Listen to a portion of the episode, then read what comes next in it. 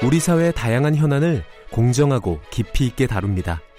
KBS 일라디오 김경래의 최강 시사.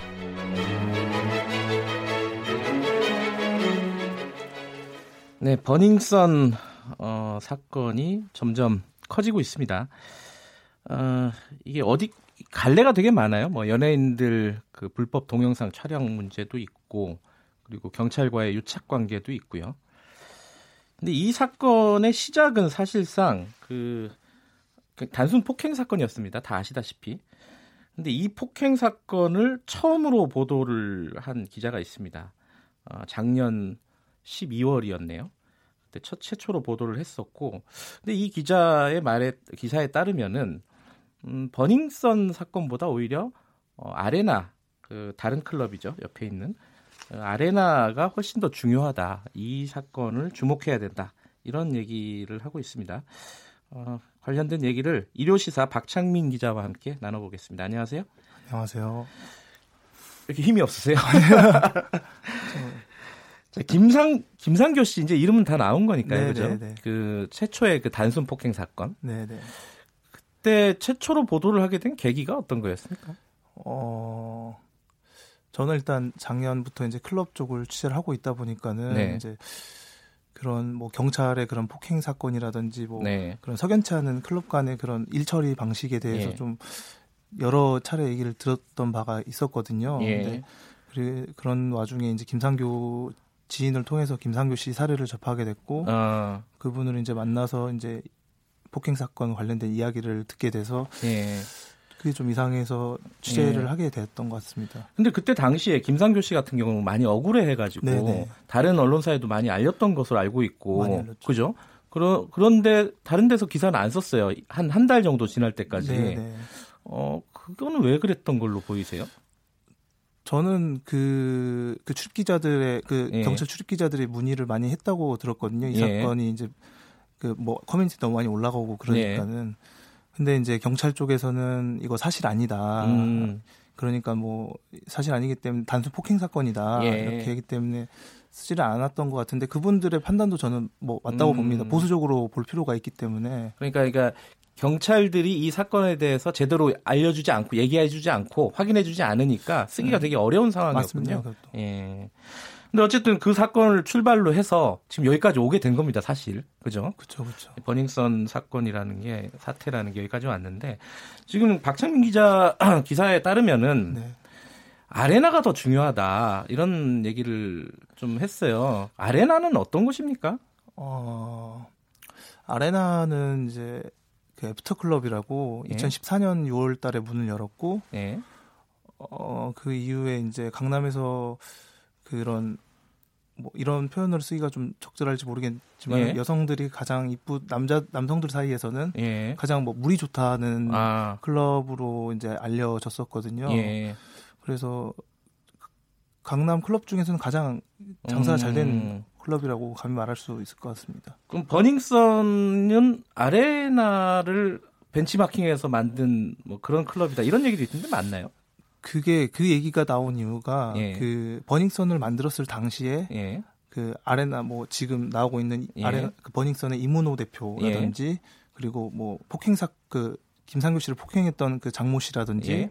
그런 분들이 다 그 아레나 출신이었거든요. 아, 아레나에서 일했던 사람들이에요. 네, 네, 네. 아. 그리고 제가 이제 여러 사람들한테 들은 바로는 예. 그 버닝썬이 만들어졌을 때 아레나에 있던 MD들이 대거 그 버닝썬으로 너- 넘어갔다고 제가 많이 그런 얘기를 음. 많이 들었었거든요. 그 MD가 네. 사람들이 잘 모르는 분들도 계실 테니까 MD가 뭐죠? 그러니까 뭐 쉽게 말해 그냥 영업 사원 같은 자동차 음. 영업 사원 같은 그 예전- 자동차 예전에 나이트 클럽의 웨이터 같은 건가요?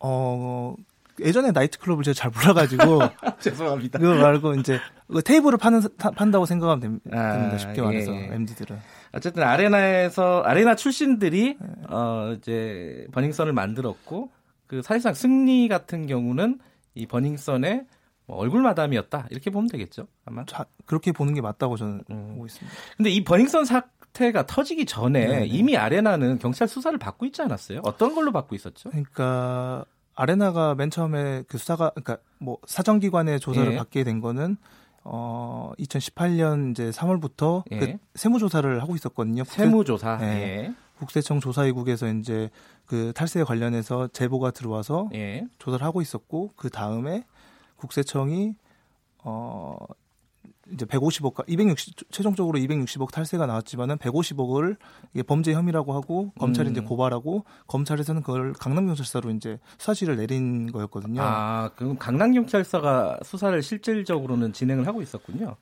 그렇죠. 작년 음. 이제 9월부터 이제 하고 있었습니다. 강남경찰서. 예. 아 10월부터 하고 있었습니다.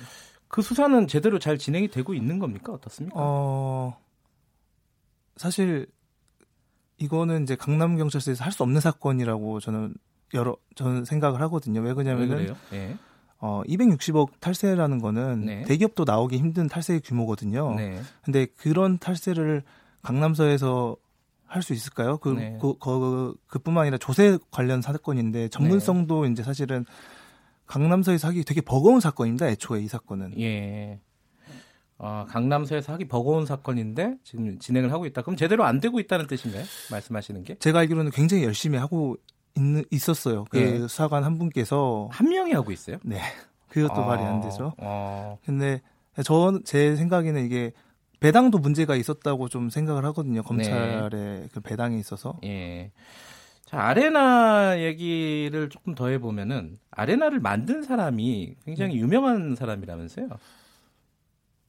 누굽니까? 어, 아레나를 만든 사람은 원래 거의 세상에 드러나지 않았던 사람이거든요. 네. 되게 이제 자기를 드러내지 않고 이제 일을 하- 했던 분인데 네. 이번 그 국세청 탈세건으로 예. 이제 조금씩 불거지기 시작했던 네. 사람이거든요. 그러니까 뭐 지금 언론에서 이제 강모 씨라는 이제 예. 사람인 거죠. 실소유주가 예.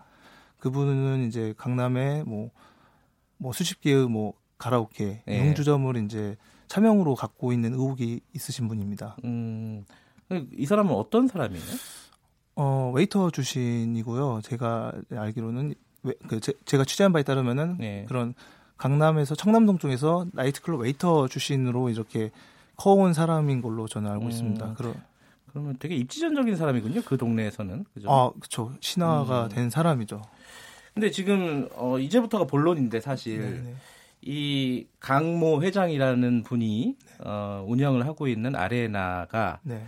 어, 이 버닝썬의 경찰 유착과 비슷하게 네. 경찰 혹은 공무원들과 상당히 유착돼 있다. 이게 지금 어, 박창민 기자의 기사거든요. 네네. 이게 어떤 식으로 유착이 돼 있다는 겁니까? 어, 그 유착을 제가 확인하지 않아서 제가 단언할 수는 없지만은 네. 일단은 제가 취재한 유착의 그 종류는 두 가지거든요. 네. 첫째는 이제 그런 그 가드들과 그런 파출소의 그런 유착 관계. 네. 그거는 이제 전직 아레나 지분이사 분께서 이제 증언해 네. 주신 내용이고요. 그리고 또 하나는 어, 그, 그 전직 공무원들이 예. 그런 유흥업소에 물건을 납품하는 유통회사에 이제 취직을 한 점. 음, 그런 걸로 저는 일단은 그 두 개 정도 이제 보고 있습니다. 하나씩 좀 얘기를 해보죠. 네. 전직 공무원들이 네. 이 아레나를 놓고 보면요. 아레나에 납품하는 유통회사에 네. 취직을 했다. 그 유통회사들은 강 씨하고는 아까 강모 회장이라는 분, 네네. 그 사람하고는 관련이 없는 회사인가요? 그러니까 이거는 약간 뭐 수사를 통해 좀 밝혀야 할 부분이긴 한데 네. 제가 이제 취재한 바에 따르면은 이 전직 공무원들이 취직한 그 유통회사는 네. 어 강회 그 강모 씨의 그 계열의 그 유통회사인 걸로 저는 제가 파악을 했거든요. 네. 그리고 그 강모 씨 계열의 그 유흥업소에 물건을 납품하는 걸로 음, 어떤 물건을 납품하는 뭐 회사예요? 그런 거죠. 뭐 과일, 아, 주류, 아 안주, 음, 뭐 그런 것들, 음료 음, 그런 것들은 이제 유흥업소에서 많이 이제 사용하는 그런 아, 물품이니까는 그러니까 그런 유흥업소에 뭐 과일 같은 거 납품하는 것도 굉장히 큰 건가 보죠 규모가. 그런, 그런 다고 어. 들었습니다. 그럼 전직 공무원들이면 어떤 사람들입니까? 어 제가 이제 취재한 분은 이제 세 분이 있는데 네. 두 분은 이제 전직 경찰 출신이시고 경찰. 예. 네, 한 분은 이제 어, 구청 공무원 출신이거든요. 자, 그럼 경찰부터 얘기를 하면요. 어, 어디 출신이세요, 이분들은?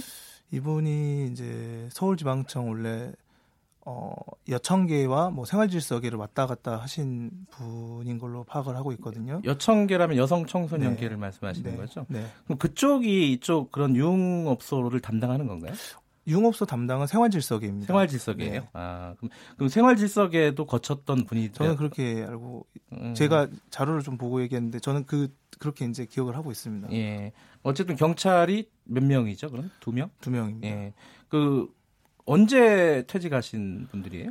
그분이 하, 저 자료를 봤는데 그뭐 여러 다 아시는 사건인데 뭐 이경백 사건 때 이경백 사건이요? 그게 뭐죠? 그때 그 이경백 사건이 이제 예전에 이제 어 이제 그분도 이제 유흥업계 출신으로서 이제 네. 전직 경찰한테 전방위 이제 로베를 한 혐의로 이제 그, 그 이영백 게이트라고 이제 크게 엄청난 논란이 됐던 사건이 음. 그게 예전에 그 룸사롱 황제로 아, 예, 불렸던 맞습니다. 그 네, 네. 이경백 사건 네, 말씀하시는 네, 네, 거네요. 네. 그 사건에 연루됐던 경찰들이에요. 네, 네. 어, 어떻게 연루가 돼 있었던 거죠? 어 이제 뇌물 받으 뇌물을 받으시고 유죄 선고를 받으신 분들입니다. 아, 둘 다요? 네. 아, 그래서 경찰 옷을 벗은 네. 분들이네요. 네, 네. 그럼 벗고 나서 이 유흥업소에 취직을 한 거예요? 그렇게 볼 수밖에 없죠, 지금 상황은. 음, 그럼 취직을 그러니까 유흥업소에 과일이나 이런 것들을 납품하는 유통회사에 취직을 했다. 네, 네. 어, 그럼 너, 거기서 취직해서 뭘 하는 거죠, 이 사람들은? 그 사람들은 그 강남권에 있는 그 유흥업소에 이제 네. 뭐말 그대로 납품을 하는 거죠. 그냥 그 과일이나 음. 그런 그런 안주를 납품하는데 그게 또 되게 나쁘지 않는 돈벌이라고 이제 그분들이 음. 그러시더라고요. 그러면 경찰들한테 이런 유흥업소에서 현직에 있을 때는 뇌물을 주고 네. 일이 잘못돼 가지고 옷을 벗으면은 다시 취업을 알선해주고 뭐 이런 거가 되네요. 결과적으로 보면은. 근데 저는 이런 사례를 처음 봤기 때문에 네. 저 아직까지 뭐 이런 분들이 더 있는지는 잘 모르겠어요. 음, 이두 사람의 한정에서 얘기하면요. 네, 네. 음. 어 근데 모양은 좋진 않죠, 되게. 그러니까 버닝썬 사건 네. 같은 경우도 전직 경찰이 이제 로비 창구로 활용이 됐잖아요. 그 강모 씨 말씀이세요? 예, 예. 네. 근데 이 어, 여기서도 전, 전직 경찰들이 어쨌든 등장은 예, 하죠. 그 유흥업소 납품회사 쪽으로 등장을 한다. 네, 네. 아까 구청 공무원이라고 한 사람이 있었는데 네. 이분은 어떤 사람입니까? 어 그분도 이제 그 구청에서 네. 그런 유흥업소 관리하는 예. 위생과 아 위생과라는 게 있는데 그게 제 기억으로는 그, 복, 그 유흥업소를 관리 감독하는 곳이에요. 음. 근데 그분께서도 이제 어, 유흥업소 관계 유흥업소 대표분한테 뒷돈을 받고 이제 유죄를 받으신 분입니다. 아, 이분도 그런 어떤 유흥업소한테 돈 받아갖고 네, 네. 옷을 벗은 공무원이라는 네, 거죠? 네, 네. 아, 그 고- 옷을 벗고 나서 다시 또 아까 말씀하신 그런 유통 유흥업소에 납품한 유통업체에 또 취직을 했다. 그쵸. 네. 음, 그분 같은 경우는 대표이사이십니다. 예. 예. 아 대표이사예요? 어, 예, 이제 뭐 그분이 이제 회사를 이제 설립했다고 이제 말을 하는데 음, 이제 저 이제 뭐 확신할 수는 없지만은 네. 회사를 뭐 그쪽 업계에 계신 유흥업소 납품하신 네. 분들은 만들어 줬다 이제 음. 이렇게도 말씀하시더라고요. 어찌됐든 그 아레나라는 그 클럽을 중심으로 해서 어, 취재를 해보니까 일단 드러난 것만 세 명의 어떤 비리 공무원들이 다시 재취업에 있었다. 어, 이렇게 보면 되겠네요.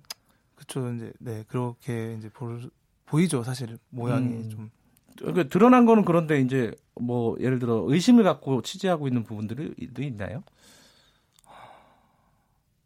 그 부분은 제가 뭐 그거를 그거를 이제 취재를 하려면은 직접적인 뭐뭐 돈을 주고받았든지 민원 네. 내용이 있었다든지 그런 게 네. 있었는데 아직까지는 그런 내용은 제가 이제 취재하는 과정이어서 아, 그럴 거까지는 아직 뭐 구체로 확인되거나 그러진 않습니다. 예. 그 지금 이제 아레나가 어, 사건에 어, 어찌 어떻게 보면은 그 버닝썬보다 본류다라고 얘기하는 건 어떤 의미예요? 어, 본류라고까지 뭐 말할 수는 없는데, 네. 그러니까 그런 사안의 중대성으로 봤을 때는 네. 이제 아레나가 어 지금 뭐 거의 거의 5년 5년이 넘은 이제 네. 업소고 그리고 그런 그 강남에 이제 큰 손이 거기 있기 때문에 네. 그리고 그 큰 손을 보고 만든 데가 이제 버닝썬이라고 예. 이제 파악이 파악을 하고 있거든요. 근데 네. 그 버닝썬이라는 곳은 생긴 지 1년밖에 안 된 곳이기 때문에 네. 이게 사실 뭐 속된 말로 털어서 나올 게 그렇게 많지는 않을 거예요. 지금 논란이 된 거 되는 건 승리가 연루됐기 때문에 예. 그게 커진 거라고 저는 생각을 합니다. 아, 그러니까 오히려 그 실질적인 어떤 비리라든가 이런 것들은 아레나 쪽이 더 클 수도 있다. 저는 그렇게 보고 있습니다. 음, 그러면 어, 박 기자는 어떤 쪽으로 더 추가 취재를 하실 계획이세요? 저는 지금 이제 그 수사기관의 프로세스에 대해서 네. 이제 좀 그쪽으로 이제 좀 취재를 하고 있습니다. 그 프로세스라고 하면은 국세청이 이제 최근에 이제 예. 국세청 축, 그 세무조사 축소 의혹이 나오고 있잖아요. 아레나 관련해서요. 네. 예. 그리고 나서 국세청에 이제 그 고발한 거를 이제 검찰로 넘어가고 예. 검찰에서 이제 경찰로 배당하는 그 과정에 있어서 예. 어 저는 적절하지 않는 배당이었다고 이제 취재가 되고 있습니다. 아, 석연치 않은 부분이 있다. 네, 네. 지금 구체적으로 얘기하기는 힘들겠지만. 그분들 이제 그, 그 강 모 씨가 쓰는 그 정관들을 보면은 그런 의심을 안 할 수밖에 없는 부분이 할 수밖에 있습니다. 없는. 네. 예.